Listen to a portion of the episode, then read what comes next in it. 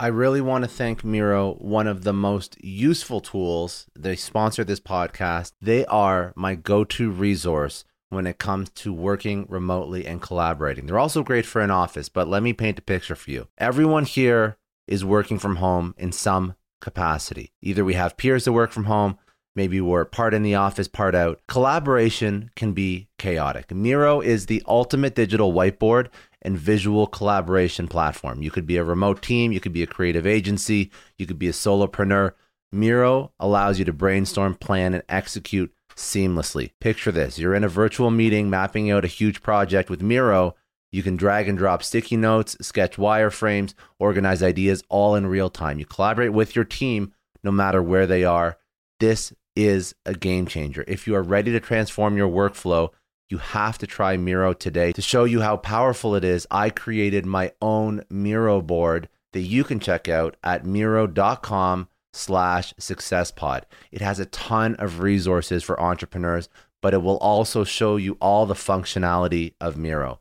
So go to Miro.com or go to Miro.com slash successpod for a ton of resources. Try Miro today. It's going to radically change how you collaborate with your team. Welcome to Success Story, the most useful podcast in the world. I'm your host, Scott D. Clary.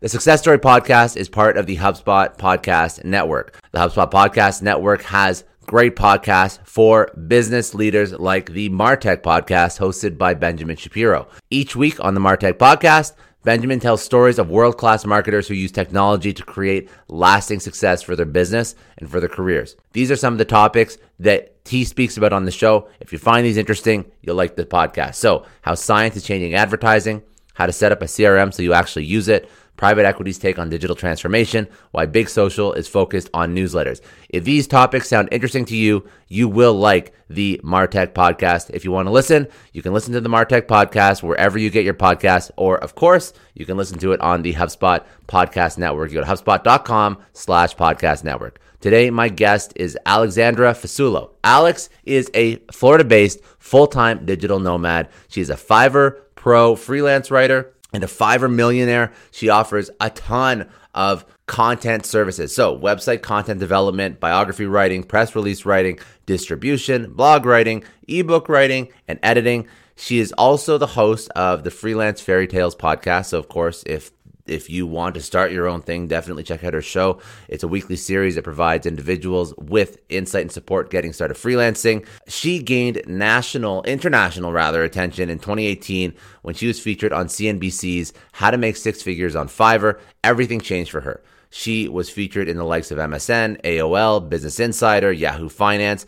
Uh, now, dozens of people write her every single day to learn how they can make a six figure income working from home. So, we speak about her story. So, how she started in freelancing, how she started making good money in freelancing, what her origin story was all about. Then we speak about some of the fame, some of the notoriety that she got when CNBC ran her story, and some of the positives and negatives that came of that. And then we go into some very tactical things uh, that hopefully people can learn from. So, for example, um, should you go full time into a side hustle or part time? How do you turn a side hustle into a business? How do you get started? On Fiverr? How do you be successful on Fiverr? How do you set pricing on Fiverr? How do you basically build yourself into a business and negotiate with clients for the first time. Some of the things that she's learned as she's, of course, built her business, which now has many people that she hires, and um, just some other general great freelancing and entrepreneurial tips. So I hope you enjoy.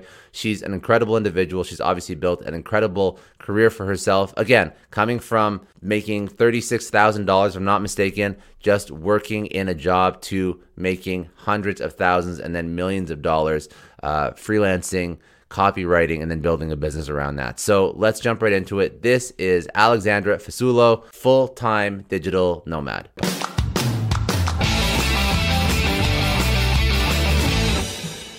Yeah, so my uh, my origin story started on a farm in upstate New York, uh, in the country. That's where I grew up. You know, for 18 years, I had a very creative upbringing. I was outside all the time, riding horses. You know, in the woods. Um, probably played somewhat into being a creative person today. I think being so like immersed in nature every day. Um, my mom is an artist, so I was like around that a lot. And uh, funny enough, though, I went to college for political science because I, for some reason, still thought I was going to be some type of like an orator or, a politician or something like that piqued my interest and who knows you know maybe later in life it will again uh, but i went to school for political science because i always liked writing and history and geography and everything um, i liked my major you know I, I did it for three years i graduated a year early because i wanted to get to work um, i was bored that's the theme of my life and i took a job in albany in politics that involved writing a lot and working with politicians and it was okay. Like I loved my bosses and my coworkers, but it just didn't. I didn't feel like fulfilled at it. And uh, a year later, I moved to New York City, two and a half hours away from where I was in Albany, to take a PR job. Because I was like, oh, maybe I'll feel more challenged. Maybe I don't know. For some reason, I'm feeling a pull to move to New York City. And um, then I had like my big breakdown, you know, because I hated that job so much. I quit it after four weeks. Had a you know had a situation on my hands, and that's kind of where this all began. Um, I I started I tried 15 different side hustles very quickly in months. You know, I was desperate to make rent. I knew I hated offices at that point. I, I was sure of that. Um, and Fiverr just happened to be what took off. And, you know, it's been a wild ride. I never in a, in a million years imagined when I got on Fiverr in 2015 that I would be talking about it still in 2021. um, so that's always like, I'm a big, you know, my stuff's very like mindset y. I will say to people, you got to try stuff because you actually may have no idea, uh, you know, about something that's going to feel very fulfilling to you. So walk me through for people who don't know who you are, who didn't see the special that I saw and, and millions of other people saw. So I want to understand that because that blew up your name, but then I also want to double down on what actually happened with Fiverr. So just tee that up for everyone as well. Yeah, so well, CNBC first covered my story actually in 2018 they just did an article and that was like my first taste of like crazy PR and hate as well. And the article said like how this 25 year old made 150k in six months, which is like a shocking title in a way. And that that went like mini viral. Um, I, I felt spill out from it with people close to me in my life that didn't like it very much, and it was my first wake up call to like the real world and people and how much people can suck. Uh, but then it wasn't until March 2021 of this year CNBC wanted to do a follow up so they did a like 12 minute feature video on me that was very not invasive. I agreed to it, you know, but it was very detailed in my finances and uh, personal information.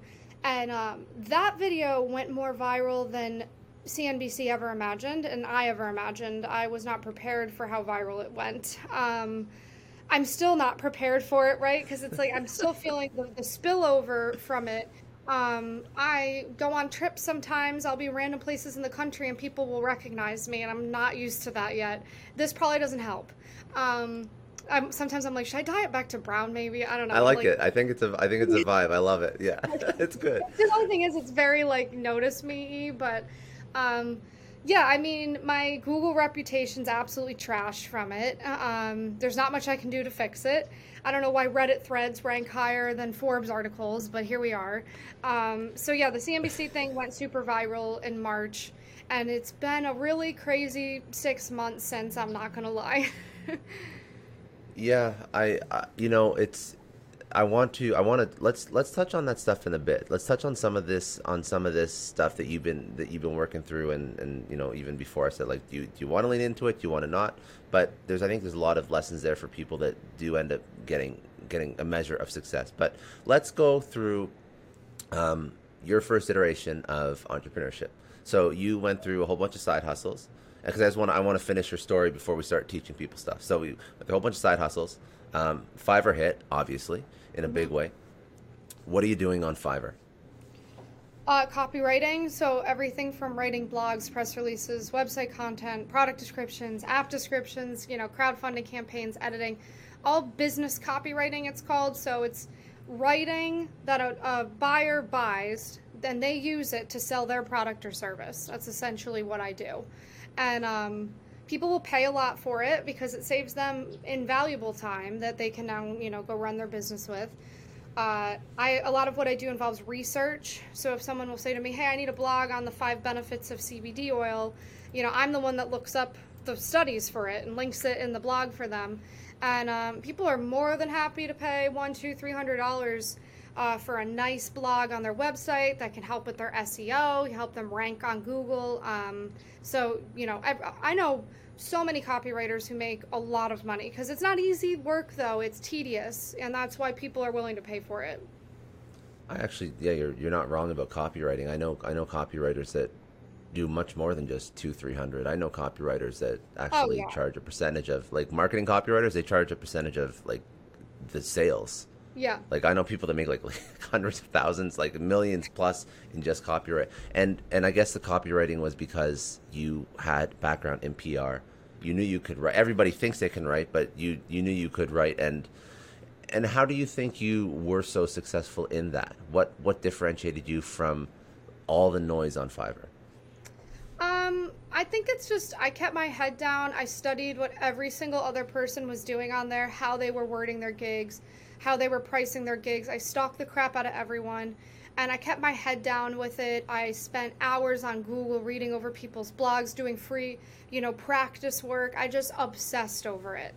Um, I didn't allow the option for me not to succeed at it, if that makes sense. I was like an animal with it. Because you, because you weren't. So a lot of the stuff that I preach is don't quit your job and start a side hustle, and then once that's comfortable, then you can do the full switch. But you were all in day one. You yeah. you had everything to lose because you had nothing else going at the point when you started. Okay, so exactly. you're starting to you're, you're doing you're doing very well on Fiverr. Of course, now you know fast forward a little bit you have a little bit of notoriety because of cnbc some good some bad but what have you built your business into so as an entrepreneur obviously first time, you know, uh, first time is everything you're doing. You've never done this before. You actually joined Fiverr and you started putting out content and selling to clients. Um, so, how do you decide how to grow your business? How did you decide to, and how did you grow the freelancing portion of copywriting? And then, how did you decide what other products and services to add into your portfolio as you grew? Um, well, so I mean, the business just kind of grew naturally on its own because the more reviews you get on Fiverr, the more momentum your profile gets. But how I decided on like new services to offer is I would just listen to my clients because people I think they'll get so in their heads before they even do it. They'll be like, well, how do I know what to offer? How do I know whatever? I'm like, you guys just start doing it and listen to what the clients tell you, get their feedback. So a lot of my clients were like, hey, if you wrote our blog and website content, do you think you could write our product descriptions too? And I'd say, well, I don't really have any experience with that. And they go, that's okay. We like how you write. And I would, you know, that would be an amazing opportunity to teach myself product descriptions with a buyer who's going to be very understanding already because they're, you know, they know I'm new at it. And that's how I learned every service I offer up to ebooks. Um, I didn't like come up with that. I had clients saying to me, hey, you know, we really like your blogs. You could definitely write like short form ebooks. Would you write one for us? And it was always you know that's how i got to i think my profile is like 13 open services on it now. Um, i would just let the clients dictate it you know where's the demand at? Instead of guessing where it is why don't you just they'll just tell you. Just listen. Just, straight, listen. just straight up listen. Yeah, yeah.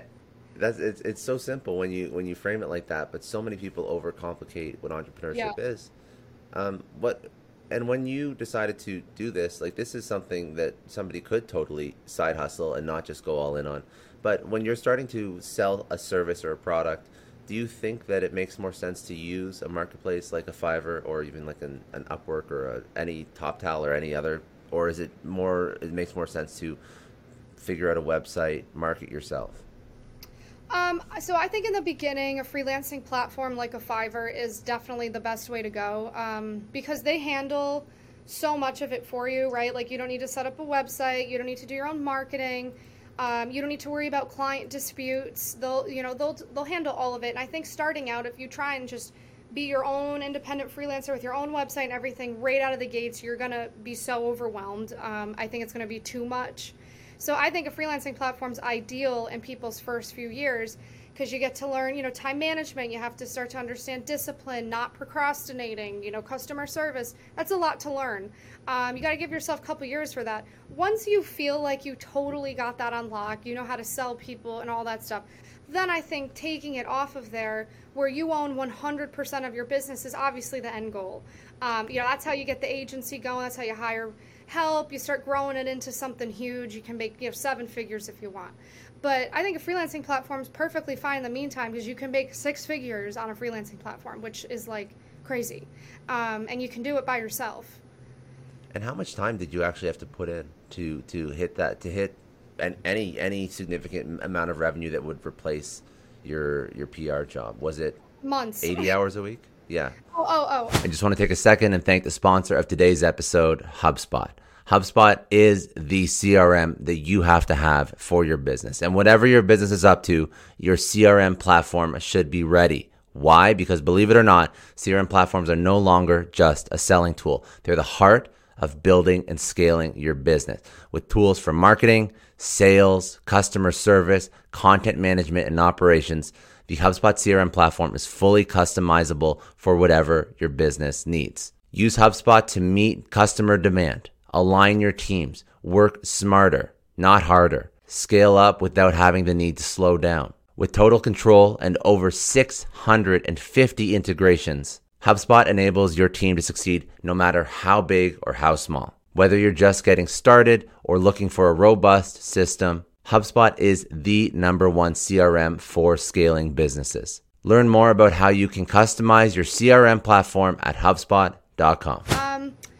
yeah, so like in only two months, I knew it was going to work. Um, yeah, I mean, I was working a lot in the beginning. Like, I was working 50, 60 hour weeks, never 80 hour weeks. Um, I've never been someone who's like not gonna sleep at night. For I, have always thought that's like stupid in college, and people are like, "I'm pulling an all nighter," and I'm like, "Well, that's dumb because you're gonna be exhausted tomorrow." Like I've never like gotten that, but I would hover around the like 50, 60 hour mark, uh, no days off. Um, and I say to people, you don't have to do it that way. Like I'm just being honest about what I did. I'm not saying you have to do it that way, but um, I think yeah, did working 60 hours a week in the beginning get me to six figures faster? Probably. Um, if six figures is not your goal, then don't work 60 hours a week. Don't worry about it. Very cool. Okay, and then just I'm curious as to because you mentioned a few other things like when you jump into entrepreneurship, there's other stuff that crops up. There's customer success. There's um, you mentioned a few things actually. I, yeah. I'm blanking on some of the other stuff, but what are some of those? What are some of those things that you don't think about when you're starting? Because you have you have your skill that you want to sell to the world. What are the other things that you have to be aware of? that you generally don't realize until you're in it. Yeah. Oh man, so many things. Um, market and not marketing, sales, right? Like when you're messaging customers, how do you get them to book more with you? Um, customer service, like customer satisfaction, they need to leave you five star reviews. You have to offer revisions. You have to be professional in your communication with them. If they lash out at you, you have to still be professional back to them. Um, time management. If somebody places eight orders with you one day, you cannot procrastinate. That's the, you know, because if you were already procrastinating another huge order due tomorrow, you now have a situation. So, you know, very like, what is that, soft skills or, or like real world, yeah. common sense stuff uh, is a huge part of this that, you know, you didn't need to have to do well in college or anything, or you sometimes don't even really need to do well in a nine to five because your boss, That's your true. manager's taking care of it for you. So it's like all those things. You got to give yourself time to learn those things. But those things, once you learn them, I think you're infallible. Um, I think once you, you know, conquer procrastination, you know how to sell things to people, you know how to take criticism and not take it personally. I think you can go do anything then. It doesn't have to be freelancing. Like I think you're set for life when you like get through that. Hundred um, percent. Now this this is something I'm curious about. Do you think that because I I always preach that you shouldn't jump right in, but I think there could be a benefit because when you jump right into entrepreneurship, you force yourself to ramp. Like there's like no looking back. Like you you could have a little bit of a nest egg, but I mean, chances are you have to you have to make rent in a couple months, and that's going to be an issue if you don't make money. So, do you think that by maybe not jumping into, if you jump into a side hustle just part time, do you think maybe the drive isn't there, and that may give a false a false response to whether or not you could be successful versus if you jump right in and you're like forced, you like sink or swim? Yeah. Um I think being forced into it ensures success more and, and that you're gonna make it work. Um, but I have seen a lot of people segue into it half and half where they start it part time while they're at their nine to five. And if they hate their nine to five enough, they make it work part time. So it's almost, I just see it always works if you are so miserable at whatever it is you're doing, like that's when it works. Because if you like kind of like your nine to five still, I don't think you're gonna make it work. So it takes a lot of work. But for the people I know who are just like, make it stop. I hate this with every fiber of my being. I cannot go on another day. Um, I see them make it work. So it's really like a will thing. Yeah. And okay, so now so now you're in it, you're doing it, and and the one thing that I always was curious about with someone who offers a service in a freelancing environment where the customers are always different industries, different uh, niches. How do you stay? How do you be effective across so many different niches? Because of course, copywriting is you definitely have to, but I, I think there's other things like if you are doing any sort of product specific work, you have to find a way to execute whatever service it is that you offer against that product in like record time at a very high caliber. So what's the is it just research? Is it mindset? Is it is there a strategy to find the best information in a short period of time even though you've never learned about that thing before in your life? Um, yeah that's that's why the questionnaires are so important in freelancing um, because if you have a proper questionnaire set up the client will essentially give you everything you already need. So you'll say you know what pages do you want done? What's the topic? Do you have a title in mind um, do you have a blog that you really like that you want this to sound like? And by the time they're done with your questionnaire, they've kind of given you like everything you need to then just write it for them. Oh, okay. So this um, is like the this is like the customer onboarding piece. Like this is like what this is when you're first bringing them on. Like that is like integral to being successful. Yes. Basically. Yes. Okay. And the, the questionnaire is everything. It can, it also minimizes miscommunications because like in the beginning, my questionnaires would have like two questions in them and the client would I wouldn't know what the client wanted. Then the client would get pissed at me, and I'd get pissed at the client. You know, all this stuff. then when you have the 10 questions by the end when they answer all 10 questions like they can't get mad at you because you literally followed like everything they told you so it's like they don't have That's a case smart. against you at that point because you Very listen smart. to them yeah because like i mean occasionally you get a crazy person who you will follow everything they ask of you and they're like bipolar or something and they'll, they'll say like that's not what i want and i'm like Okay. Or, well, or they could, or they could be, they could be, um, they could be, you know, doing that on purpose because they want or they think they know the game, right? They think if they if they complain, it's like the person who like like after they ate the meal at the restaurant, they're like, "This was shit." Like they think like they're gonna get a free uh, free something out of you if they just complain enough. Exactly, and if you you know have your questionnaire set up like that, Fiverr will see that and be like, mm, okay, we see this buyer's an asshole. um, this person is trying to get free work, basically. All right. Okay. Cool. All right. So you so now you are growing your business on Fiverr. Um, the next the next step in entrepreneurship or solopreneurship um, is pricing and and making your business more viable, of course. So, what are some of the? Because this is something that I, I've been in consulting before, not copywriting, but it's something that I struggled with personally. I know a lot of people struggle with pricing their stuff. How do you price your stuff, and how do you know when to increase the price on on your stuff? So on a Fiverr, it's really easy because everyone's prices are public. So you just go find your competitors and just copy it. That's what I did. Um, yeah. Two times I raised my prices on Fiverr. When you advance a level, raise your prices. Um, when you have more work than you can humanly do in a 10 hour workday, raise your prices. It's all very like, you know, just fluid, like just pay attention type of stuff. Um, could you raise your prices even more than those two triggers? Probably. Um, I always tend to operate on the lower end of the pricing spectrum. Um, that's a me problem. But uh, I, I say to people, you know, those are the two instances. Don't be shy. Okay, very good. So, um, walk me through the like the current version of your business. So obviously you started on Fiverr, you grew some additional products. I just want to get it like a holistic, and maybe I'll think of some questions to go into or some strengths to go into. But then I want to just keep going down your story in CNBC and some of the things that have come out of that as well. So, what's the current iteration of your business? All the products, services that you're doing right now. Yeah, so my business has now officially made the jump from just being on Fiverr to being its own agency, essentially. Um, so I have a person below me, my best friend, who's actually the manager now of three different writers. So I am no longer the girl alone on Fiverr writing every day. I've always been transparent about that, which all the trolls are like, she isn't telling the truth. I'm like, you guys, what? like, I, I'm always, I don't understand why my business can't grow. Like, how, how is that a sin? Like, Um, I've We'll, done we'll this talk about we'll talk about some of that Yeah. stuff in a second too. Well, so I've done this for seven years. I would be an idiot at this point if I didn't have people helping me. Like, why would I just keep doing this alone? Um, so I have my best friend for the last two months now. It's very, it's very new. Is building out an agency essentially below me. So I'm helping with the hiring of people, um, looking over their work before it's delivered, making sure it's up to par. And she's basically doing the rest because I'm looking to now, you know, move more into almost a coaching, like informational realm with this. Um, my my season of my podcast is starting next week.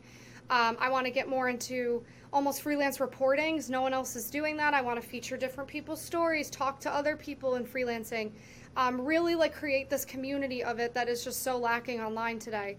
Uh, that's where I'm- heading with it right now. Um, so I am the most removed from it I have ever been, but I think I deserve that. It's been seven years. Like Well, I was going to say congratulations because the the only goal of a business owner is to make themselves redundant. If you aren't, then you're not. You don't have a business. You just have a a job that you've created for yourself. Exactly. So I'm like, I'm like patting myself on the back for that. I don't know. Other people hate on me for it. I don't know why, but whatever. Well, I don't. I don't know. I don't know why. You, I actually don't know why. It doesn't really make much sense to me because, so this this rabbit hole that I went down was basically, I was listening to podcasts to prep for this podcast, and then I heard you speaking to someone else about like the hate you get online. I'm like, oh, that's interesting. Like, let's let's look into that. And the hate really is, she's hired people to grow her business, so she doesn't do all the copywriting herself. And I'm like, bruh, do you know how a business works? Because most businesses, the CEO doesn't do all the things themselves. No. And I, I don't get what like I don't understand because there's a lot of a lot of very successful people that have huge te- actually to be honest anybody who you know their name unless they're your best friend if you know their name in the public sphere most likely the interaction that you've seen them have in the world if it's like a social media post there's a good chance that it's actually not them like i hate to break it to you like maybe like gary vaynerchuk is one of the few people that's actually still posting on his own social feeds but outside of that most public figures have teams supporting them most people that are high level or have any sort of measure of success in a business have teams that do the work for them and they're evangelizing they, they've made themselves redundant from the business, which is actually the goal. To be honest, if you're a CEO still working in the business after 10 years, you should probably rethink how you build your business because your goal is to make yourself redundant, remove yourself, and to hire people. That's the only goal, and especially in an agency environment. Like you have the blessing of, you know, getting some coverage, and that's great, and you can use that to drive your business. But like you don't want to just be a copywriter for like a, an individual copywriter for the rest of your life. That limits the amount of impact you can have. If you can hire great people, you have a great name, you have a great brand, you have a great agency, and you can hire people to scale yourself out, that really should be the goal. But that's the thing that you're getting hate for, like just building a business. So, do you think it's do you think it's, you know, is it is it successful woman? Is that the issue? Is it the coverage you got like in CNBC? Do you like I have no idea why because it doesn't like I think you're doing it right. So I, it's hard to see through the lens of people that are assholes on Reddit when you're just like your argument is, is stupid. So I'm just curious why you think that's ever come about. I just want to take a second and thank the sponsor of today's episode, Uprising Food. If you want to take advantage of a special offer they've put together for all Success Story podcast listeners, go to uprisingfood.com slash success story. That's uprisingfood.com slash S-U-C-C-E-S-S-S-T-O-R-Y. So what is Uprising Food? Well, essentially, Uprising is a vision to liberate all of us from a fundamentally broken food system that is stealing our health. There are so many bad foods out there that just destroy our health, and the snowball effect is silent inflammation with many of these fast foods that we eat. But the issue is usually that healthy food is either too expensive or doesn't taste good or both. Uprising is solving that. They have cracked the code on healthy bread. I've tried it. I've never found anything that tastes this healthy, that tastes this good, and is this fresh. So there are two net grams of carbs per serving, six grams of protein, nine grams of fiber. Remember, this is bread. They cover paleo, uh, keto, low carb, high fiber to dairy free or grain free lifestyles. And all uprising products are baked with real superfood ingredients. So, almond, uh, MCT oil, apple cider vinegar, egg white, psyllium husk, olive oil. So, Uprising has made all of their foods, their bread, they have some chips as well with prebiotic fiber. They made it delicious with their patent pending breakthrough and psyllium husk activation, which is fantastic for digestive health. But I guess this is the secret sauce that makes it actually taste good on top of just being incredibly good for you. It all comes down to taste, and a lot of healthy foods are littered with broken promises. Uh, Uprising has nailed the taste factor, the texture. You honestly won't be able to tell that you're eating something that is quote unquote healthy. So if you want to try a starter bundle, which includes a variety of the foods that they that they put together that they create, they've put together a special promo for all Success Story podcast listeners. The starter bundle includes uh, superfood cubes, which are the actual that's the bread, and then four packs of Freedom chips, which are delicious chips. Again, just as healthy as the bread. Go to uprisingfood.com slash success story and they'll give you a $10 discount off of this starter bundle. So you can try everything they're creating. You get 10 bucks off. The discount's actually automatically apply to checkout if you go through that link. So go to uprisingfood.com slash success story. Get $10 off your first order. Try these foods for yourself. You won't be disappointed. The taste is incredible. And on top of that, they really are just incredibly good for you. You know, it's like I'm never that person that's wants to think things like this, but I've been on TikTok for a year and a half now, and I just see the way like women are treated with this compared to men is night and day. Um, every woman I see come on to TikTok and post some type of financial success that is flooded with the comments of, well, she didn't do it alone. I bet her boyfriend's rich. I bet her husband's rich. I bet daddy gave her the money. It's like people are so uncomfortable with the idea that a woman, especially I think it's a young woman too, a young woman, can go achieve financial success on her own. It's like mm-hmm. it, people just hate that concept. I don't know why. Um, I think that's a huge part of the hate that I get. Uh, I think another part of it is that I am in a traditionally very creative field and because I have people write to me and call me a sellout all the time, and I think it's because I sell writing, like much like if I sold paintings or something. I think artists can be the meanest of all when it comes to this stuff because you're supposed to be a starving artist. You're supposed you know, to struggle. Everyone, a lot of people struggle. struggle. Yeah. Um, yeah. You know all this stuff. So I think that's a current of it. And then I think the other current of it is people who have been freelance writers for the last 30 years who haven't figured out how to make this much money from it are pissed that, um, yeah. oops, uh, that they, they didn't realize that they, you know, instead of making 30K a year, could have been making 300K per year. And I think they hate that I have publicized that you can because maybe the people in their life are like, what the hell are you doing wrong then or something, you know? Yeah. It's very, oh. actually, you know, just to think about, just to think about successful women, um, it's just obviously I don't experience that ever. I'm, I, i am not in that position. I don't experience that. So when I see it, it's like, holy shit, like, how is this even a thing? But actually, I ran, so I, I interview a lot of people on my show. And just a, an aside, there's a, a really successful woman, um, Aubrey Strobel. She is uh, a CMO at Lolli. It's, it's a, a crypto company that's really doing well. She's done very, very well in her career. And I just posted a clip of her on TikTok, and I got one comment and then one comment was, "Don't go to women for financial advice." Yeah. Like I don't get how that's a th- like a theme in 2021. Like that blows my mind that that's the one thing that somebody was like, hmm, "I got to take time out of my day, and I want to write this and post it publicly." Like it's it it honestly doesn't really make sense to me at all, and it's very sad and it's it's really fucked up to be honest. But it's just it's it's insecure men I think feel even feel emasculated by a woman coming online and having more sound financial advice than they do because society has told them, you know, they're the ones that should be the you know, down with the money. So I think when a woman yeah. comes out there and is more down with the money than they are, I think it challenges their entire masculine fabric. Their, their, their weird masculine paradigm. When re- really, like the goal should be like, holy shit, she's making three hundred thousand dollars plus on Fiverr maybe I should just listen to two things she says yeah, because like, I don't want to be making 30K anymore. And this sounds like a. like, I don't know. I'm like, you guys, I come in peace. Like, I'm a pretty peaceful person. Like, I just get on there and I give people free tips to oh. go change their life with. That's it. That's all I do. I know. I know other people, other women who are in this financial freedom space with me. I'm friends with a lot of them that go on social media and choose a more controversial approach to grow their accounts. That's fine. I have zero judgment on what you want to do, but it's like I get on there and I'm just like, "Hey guys, here's three things to do to make more money on Fiverr today." Like, what? I'm like, what yeah. is so controversial? You know what? The the second okay, so I was I was this this whole Reddit thing that I was looking into yesterday. Um, I was I was doing it last night, and like I actually, the the one post that made me like close my computer and be like, this is the most this is the dumbest group of of people I've ever met.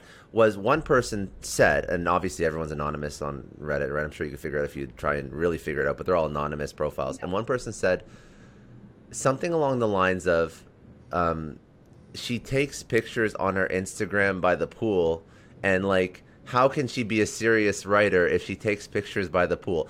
Or or some like i'm sure that i like that was the that was basically the theme of the argument. Like it was like you can probably go find it. Like it was insane. Yeah. and it's i'm not like trying to like make it seem like more like retarded like stupid than than it actually is. That was it.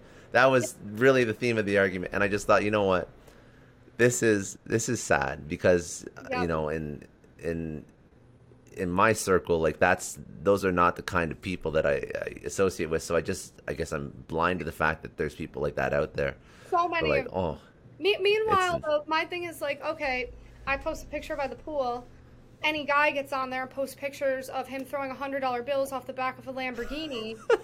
everyone's more comfortable with that. And you know what? I'm not hating on that. I think that's awesome. Like when I see someone throwing hundreds like off a Lamborghini, I'll write like freaking get it. Like that. Like yeah, go I, for I it.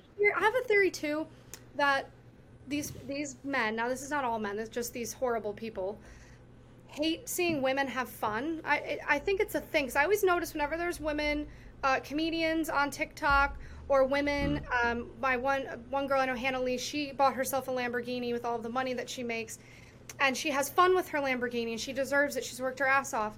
And no, like the guys are like hate watching women like have fun or make jokes or like I think they only want to think that we're like making sandwiches and, and like cleaning bed sheets. And if we're like outside having fun, they're like, we can't have this. Like something is awry here. Like get in the kitchen. I don't know. It's horrible. I well, I there must be something there because those comments aren't normal. Another one said, another one said, um, "Oh, I still eat. You know, I, I I'm a I'm a, I'm an actual copywriter. This is what the the thing said. The the the post said, I'm an actual copywriter because all I eat is tuna because I can't afford anything else, and I'm in my basement trying to finish up something for. And I'm like." bro, you should get a job because that sounds like something that sounds like shit.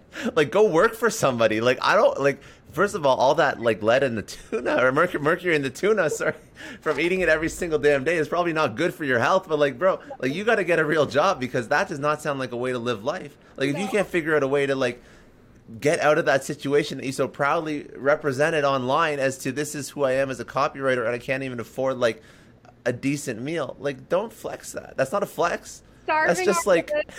yeah and and I and I, and that's what the thing about the internet is like it it democratizes every ind- like anyone can be successful if you know how to leverage yourself if you know how to leverage right? And leverage can be multiple things. Leverage can be your own personal brand. It can be leveraging uh, talent like other talent and building an agency if you have a really good way of building out a brand a profile and driving leads and then of course you hire out a team. There's so, leverage can be different platforms. Leverage can be a side hustle. Like there's so many ways to leverage with internet. There's zero reason why a creative should be starving. Even artists like like like not like copywriters like nfts like i do not even know much about nfts but i know there's people making bank on those just because mm-hmm. they're trying to figure out a way to stay relevant with the times they're transitioning their work that they're already doing which is incredible work into a space that's hot like leverage yourself take advantage of that stuff anyway it's just it's it is what I, it is I don't even like. I don't even know what to say about these people. They're just yeah. They're just toxic. How do you deal? Okay, so how do you? So so this is so. How do you deal with? How do you deal with this? You because this is not something that you signed up for. No. No one does. Um, I mean, the first line of defense is trying to separate myself from reading it. Um, so my whole family, uh, you know, has barred me from going on Reddit. They're like, "Do not go on Reddit, Alex. Just never go on it." So I haven't checked it since May. um, because I don't actually gain anything from seeing people like bond over hating me. I don't think as human beings we were meant to like be able to read something like that. I think it's a very toxic thing today. Like Yeah. to be able to read people shitting on you in public is like cool.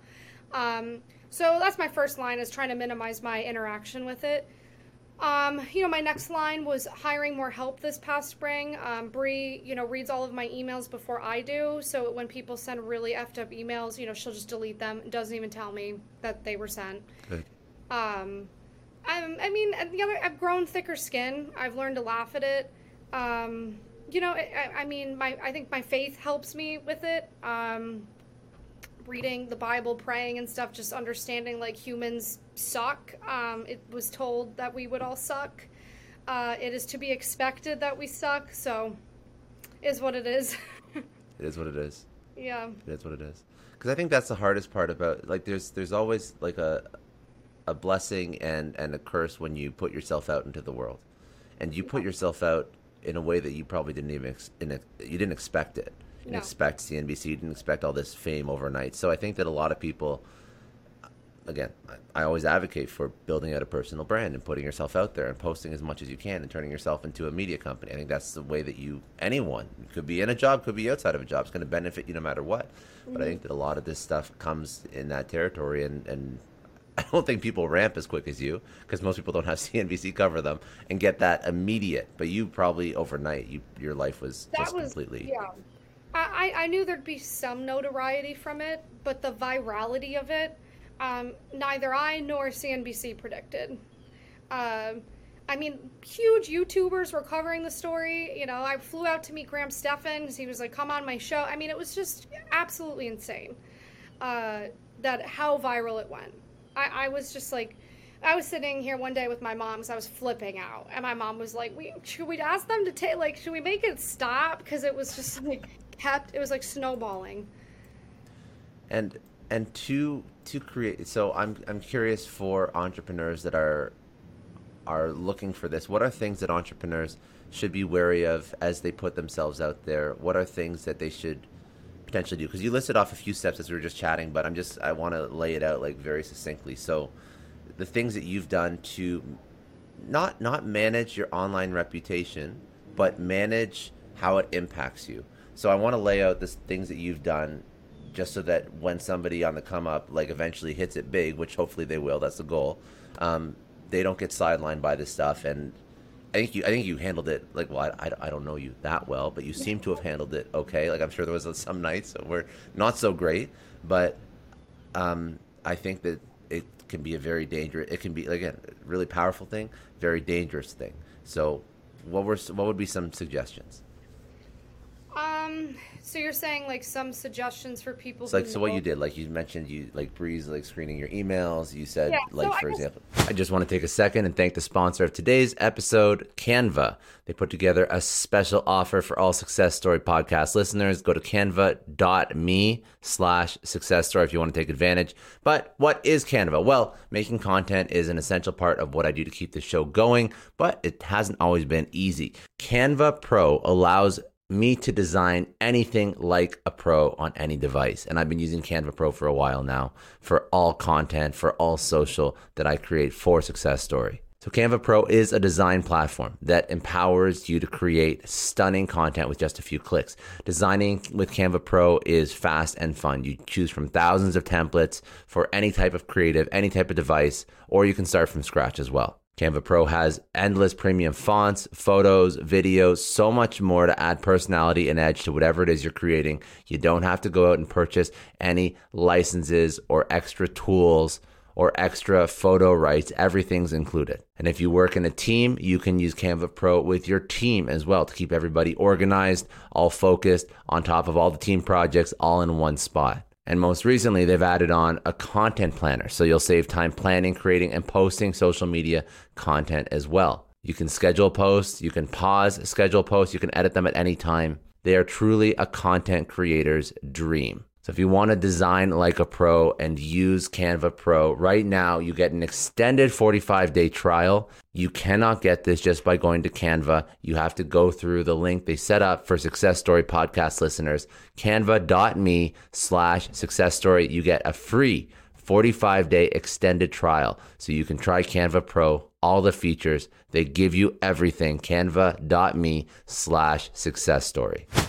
Would say if you are um, anticipating a blow up of your story in some capacity online, to have at least one person in place with you for when it happens so that you can completely remove yourself from the internet for like two weeks and somebody else can take care of your businesses for you. Um, I think that's like paramount. Like that you just get off of the internet for like weeks while the storm, you know, blows through. That's smart. That's very Yeah, good. just get off. Um, There's no point in reading it. You don't gain anything from it. Do you still see value in in managing your own social, or do you think that that can get toxic as well? Um, I like managing my own social media. Like, I don't mind doing all of the content that I do. I like to create content. I like to be creative. I like to help people. I like to be an educator. These are all things that are me.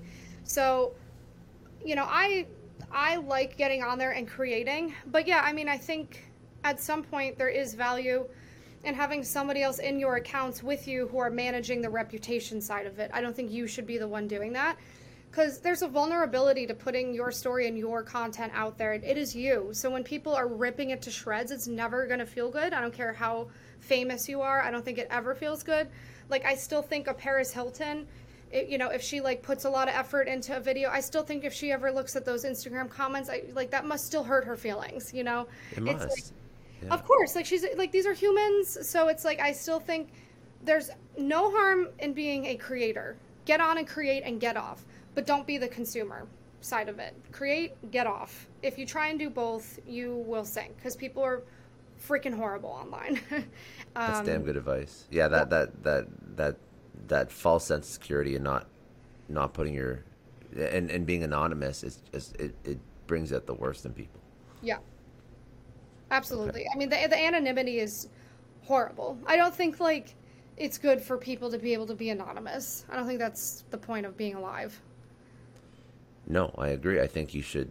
I think you should stand behind the stuff that you say. Yeah. I think that you should. I think that you should own up to it. Yes. Um, and if you have an, uh, this is listen. No one's against you having an opinion, but tie that opinion to yourself and and stand behind it. And then and also like th- there's there's still no excuse. There's never an excuse for ripping into somebody um, for no reason other than just being malicious. It's very sad. I don't think it's something that we can ever get away from. I think that social media and media, like social media mediums, can do a better job of maybe removing some of that. Actually, well, they're trying to because some social platforms are super, super negative.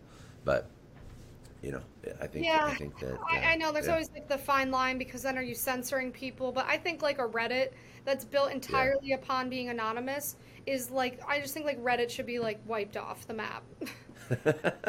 well, it's it's because it's because it's focused on being anonymous. So it just I think it just like it, it fosters really bad behavior.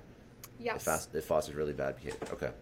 Well, I, I hope that you know I, I appreciate you, you going into that. I'm sure that's not easy, but I think that there's some lessons in there that, and I know not everybody's ever going to achieve like massive, massive notoriety and fame, but I think that it's I think that there's lessons that even at a, a micro level you can take away for dealing with an online community because even you know you, you've had millions of people i'm i'm like small peanuts compared to you and there's still stuff that i get i've had i've had hate before i've had you know uh, i had a, my first death threat like this uh, past couple months like you get some Yeah. really messed up people actually somebody who writes a lot on this is tim ferriss he uh, I, so he speaks a lot about like the the issues that come with fame and notoriety. But anyways, we can move on. We can move off that. I wanted to, I just wanted to dive into it, and I appreciate your perspective on it a lot. So thank you. No problem. Um, okay, so the last thing that I wanted to go into, and um, and then I'll also I'll ask you if there's anything else that you wanted to, to chat about this top of mind. But I just wanted to understand some uh, advice from you because you work, you've always worked everywhere, and you've always worked. You're, you're not in an office right now, correct? You're just No. you your whole team, you're all remote. Um, so, how do you manage a team? Because you've built this team remote, you manage them, and they're all doing well and you know exceeding all those KPIs remotely. So, what are some tips for people that it could be honestly it could be a manager within a company or it could be a freelancer that wants to scale their team and then build an agency. How do you hire people remote? How do you work remote? You've been doing it a lot longer than most yeah. of us. Slack is just the end all be all. Slack. Um, Slack. Uh, I've been through a lot of writers. I'm not going to sit here and say that I've found them miraculously and here they are. Um, I've been through like probably, I mean, thousands of people have applied. I've tried hundreds of people. I've been through probably 20. Um, it hasn't been easy, but um, Slack. so like right now, while I'm on this, I can see Bree is in Slack with all of my writers right now and individual gotcha. threads uh, working with them. That's the answer. is there any? Because I think it's easier to get a sense of somebody's personality when you're sitting across a table from them. But obviously, is there any common themes in what you look for when you hire somebody remotely without ever being able to see them except like via Zoom? Um, no, I just look for hardworking people who don't make excuses. So if somebody, you know, on their first day or in the first test I give them has an excuse for why they haven't done it yet or whatever, they're done. Like, because there's timers on Fiverr, so there is no excuses. So if I give you an order and you take it and it's due in two days, you have to do it. Because if you don't do it, then we have a problem. You know, I have to end up doing it or whatever. So I really just look for people who are hard workers, um, who aren't excuse makers who just keep their head down. That's it. You know, people without pride who just do their thing. Yeah. And do you feel like when you work remotely, um, you've obviously had experience in it, but do you feel like there's any things that you do to stay focused, stay accountable? Like I'm sure it's a personality thing as well, but are there any other tips and tricks for somebody who is very diligent and they just find that being at home in this environment is a little bit less conducive to work than when they were going into an office. What What are you saying? Like, how do I get them motivated? No, not well them, but also you. Like, how do like even you? How do you avoid distractions when you're working from home? Um, I like. I never really have a problem with it because I. I, I know. I, that's it's. So you, you just put your head down and you just get shit done. Yeah, it's like I'm so happy to not be in an office every day that like I make it work. Like right now, here, if I turn this around, I'm sitting at my mom's. Like there's a pool. Oh, beautiful! Nice pool. Like it's like that's enough. That's enough for me. I, I, mean, I'm I'm pumped. Like that, I'm not confined to an office. I'm I'm like you know so what I think. You know. I was gonna say, you know what I think it is. I think it's because okay, so I think this the the secret answer um, is like love what you do. That's and it. And then you're not gonna, yeah. Then yeah. then everything goes away. Yeah, no, I think that's smart. And you know what? I've actually I've I've had this conversation with people whose workforces have like migrated from office to to home, and the recommendation always is okay. Well, if they went home and they just started slacking off or not doing work, well, it's not the home that was the issue. It's the fact that they didn't give two shits about the company before they went home. So I'm not saying everybody has to like love, love, love their job, but they should at least to a point like the the the leader's goal in a company is to make the person's uh, make the person's job tie into their own personal goals in their life. And if the leader doesn't give two shits about the employees and doesn't care about what those person's goals are, it could be financial, it could be upskilling, it could be promotion, it could be side hustle, whatever it is. If you can make that person love their job because that job helps them achieve whatever they want to achieve in their life, then they're gonna doesn't matter. They're in office at home. It doesn't doesn't really matter. But it's because too many too many really shitty bosses didn't actually care about their employees. And then when their employees went home, they just thought they could just screw off and not do anything anymore.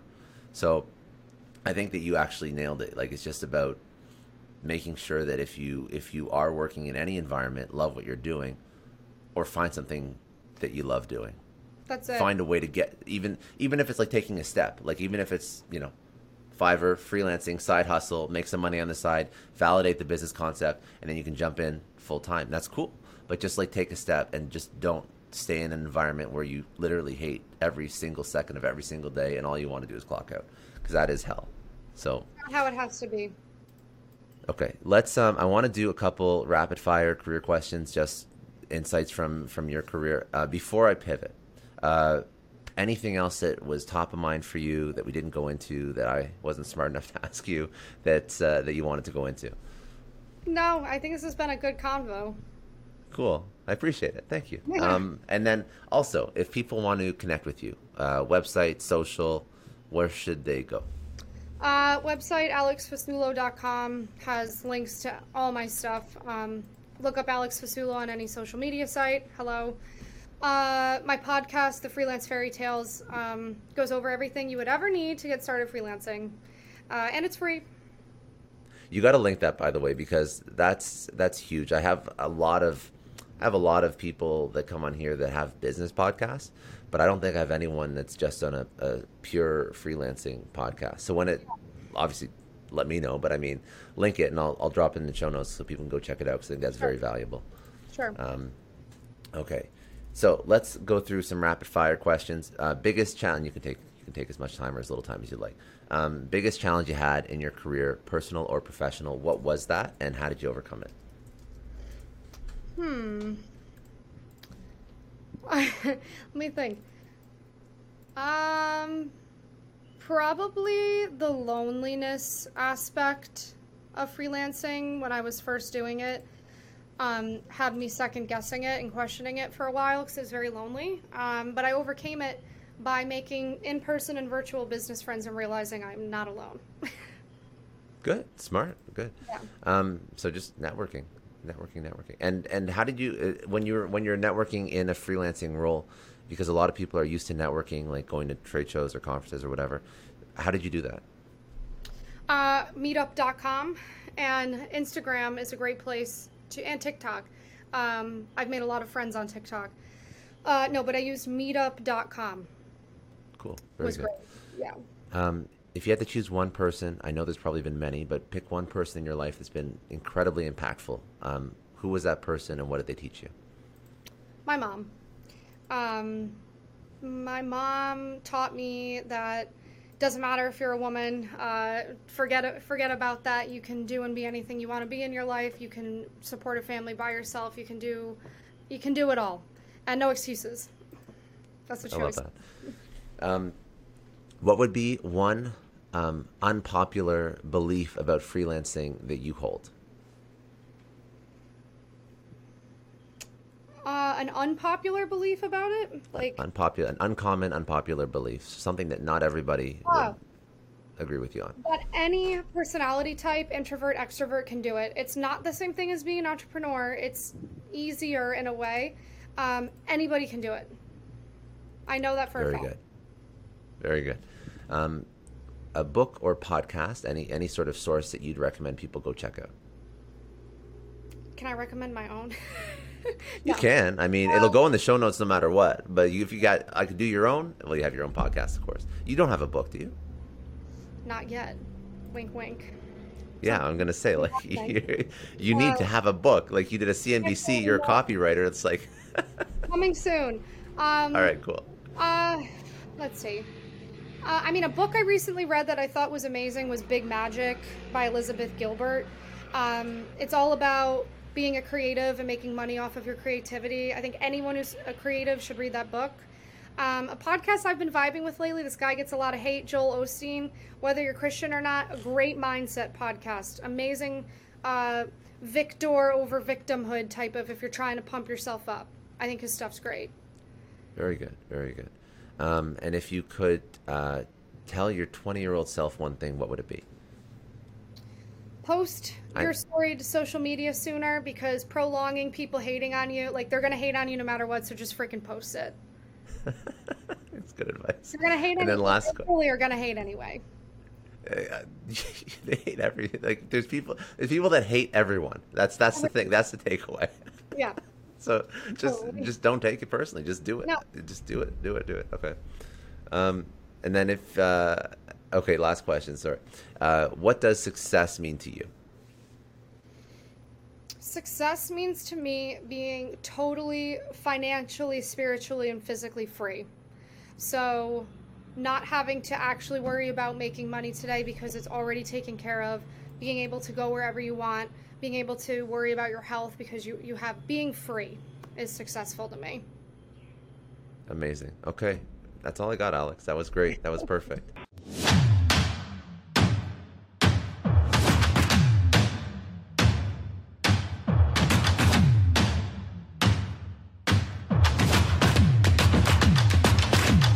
I want to take a second and thank Indeed. They're a huge sponsor of the Success Story podcast. And as business leaders, we're all driven by the search for better. But when it comes to hiring, the best way to search for a candidate isn't to search at all, it's to match with Indeed. Now, if you need to hire, you need Indeed. Indeed is your matching and hiring platform with over 350 million global monthly visitors, according to Indeed data, and a matching engine that helps you find quality candidates fast. And Indeed doesn't just help you hire faster, 93% of employers agree Indeed delivers the highest quality matches compared to other job sites, according to a recent Indeed survey. You need to ditch the busy work. You need to use Indeed for scheduling, screening, and messaging so you can connect with candidates faster all the tools you need are in one spot. Join more than 3.5 million businesses worldwide that use Indeed to hire great talent fast. And listeners of the show will get a $75 sponsored job credit to get your jobs more visibility at Indeed.com slash Clary. Just go to Indeed.com slash Clary right now and support our show by saying you heard about Indeed on this podcast. Indeed.com slash Clary. Terms and conditions apply. If you need to hire, you need Indeed. This episode is brought to you by NetSuite. Now, as a business owner, I always remember when my company hits a growth spurt. It's great, but then you realize that things start to break. Things are taking three times as long. Manual processes start to bury your team in paperwork and admin, and you really don't have one reliable source of data or truth to understand how healthy your business is. If this sounds familiar, you have to know three numbers 37,000 that's how many businesses have upgraded to NetSuite, the number one cloud financial system. 25. NetSuite turns 25 this year. That's 25 years streamlining accounting, inventory, HR, and more for growing companies. And one, because your business truly is one of a kind, NetSuite gives you customized solutions so you can manage everything about your business in one place from inventory to invoicing, one powerfully efficient system. I love having all of my data in one spot NetSuite allows me to do that. It gives me the big picture so I can make smarter decisions. And they turn complex financials into understandable, actionable insights. Right now, you can get NetSuite's popular KPI checklist for free to help improve your business. It's designed to help you boost performance across key areas of your business. Go to netsuite.com slash Scott Clary to download the checklist and see how one complete system can transform your growth. That's netsuite.com slash Scott Clary. Get more control in your business with NetSuite. Just a quick question. Have you ever had one of those oh no moments when you realize that you accidentally deleted a huge file? Or worse, your whole computer dies. I know I have. It's happened to me a lot, but don't sweat it. The sponsor of today's episode, Backblaze, they have your back. It is unlimited backups for all your Macs, your PCs, or even your whole company, and it's really affordable under a hundred bucks a year. If you're running a business, they take the stress out of protecting everyone's data. If you need more bells and whistles for compliance, so on and so forth, they have enterprise options too. Honestly, losing data sucks, but Backblaze makes getting it back easy. They have restored billions of files. They offer tons of restore options, including rapid recovery in an event of data loss or ransomware. And you can access your backed up data from everywhere and anywhere in the world using their web app, iOS, or Android apps. It's been recommended by the New York Times, Inc., Macworld, PC World, LifeWire, Wired, Tom's Guide, 9 to 5 Mac, and tons more. And best, you can try it fully featured with no risk at backblaze.com slash story. They set up that link for all Success Story podcast listeners. That is a no risk free trial at backblaze.com slash story. Seriously, back up your stuff. I don't know about you, but the idea of being harassed, scammed, or even worse, all because somebody found my personal information online, that's terrifying. Our political opinions, our addresses, even stuff about our families, it's out there for anyone to grab. And did you know that data brokers are allowed to sell information on over 98% of Americans? It's scary stuff. That's why I've partnered with Delete Me. I personally use Delete Me. They're a big friend of the podcast because I put myself out there online. So safety is a huge concern. It's really scary how easy it is to find someone's details and information, but Delete Me creates a layer of protection that we all need. You tell Delete Me what you want gone and they make it disappear from those sketchy data broker sites. And Delete Me doesn't stop. They constantly monitor the web to keep your information off those lists. It's like having a privacy watchdog that never sleeps. You need to take control of your data and keep your private life private by signing up for Delete Me. They're giving a special discount for all Success Story podcast listeners. Get 20% off your Delete Me plan when you go to joindeleteme.com slash success and use promo code success at checkout. The only way to get 20% off is to go to joindeleteme.com slash success and enter code success at checkout. J-O-I-N-D-E-L-E-T-E-M-E dot com slash success. I want to thank Belay for sponsoring today's episode. They provide solutions that all of us need. They help us get back more of our time because time is the most precious resource. A lot of you listening are business leaders, entrepreneurs. You know that if you spend your time incorrectly, it can make or break your business, your personal, professional relationships. It can completely sidetrack you and stop you from reaching your goals. So I'm going to ask you are you protecting your time? How much of your day is eaten up by tasks that could have been done by someone else? Wouldn't you rather spend your time on things that truly matter? The answer should be yes, because you have to to move the needle on whatever it is you're trying to build. That's where Belay comes in. They are the nation's largest pool of exceptional US based talent. Belay offers flexible staffing solutions to free you up. Need a virtual assistant to conquer those pesky administrative tasks, or maybe an accounting professional to really keep your finances in order? Belay can help with all that and way more. Their personalized matching process saves you the headache of hiring by finding the perfect match for your needs in as little as a week. Focus on what matters the most with the help from Belay. Text success, that's S U C C E S S, to 55123 to learn more and get started.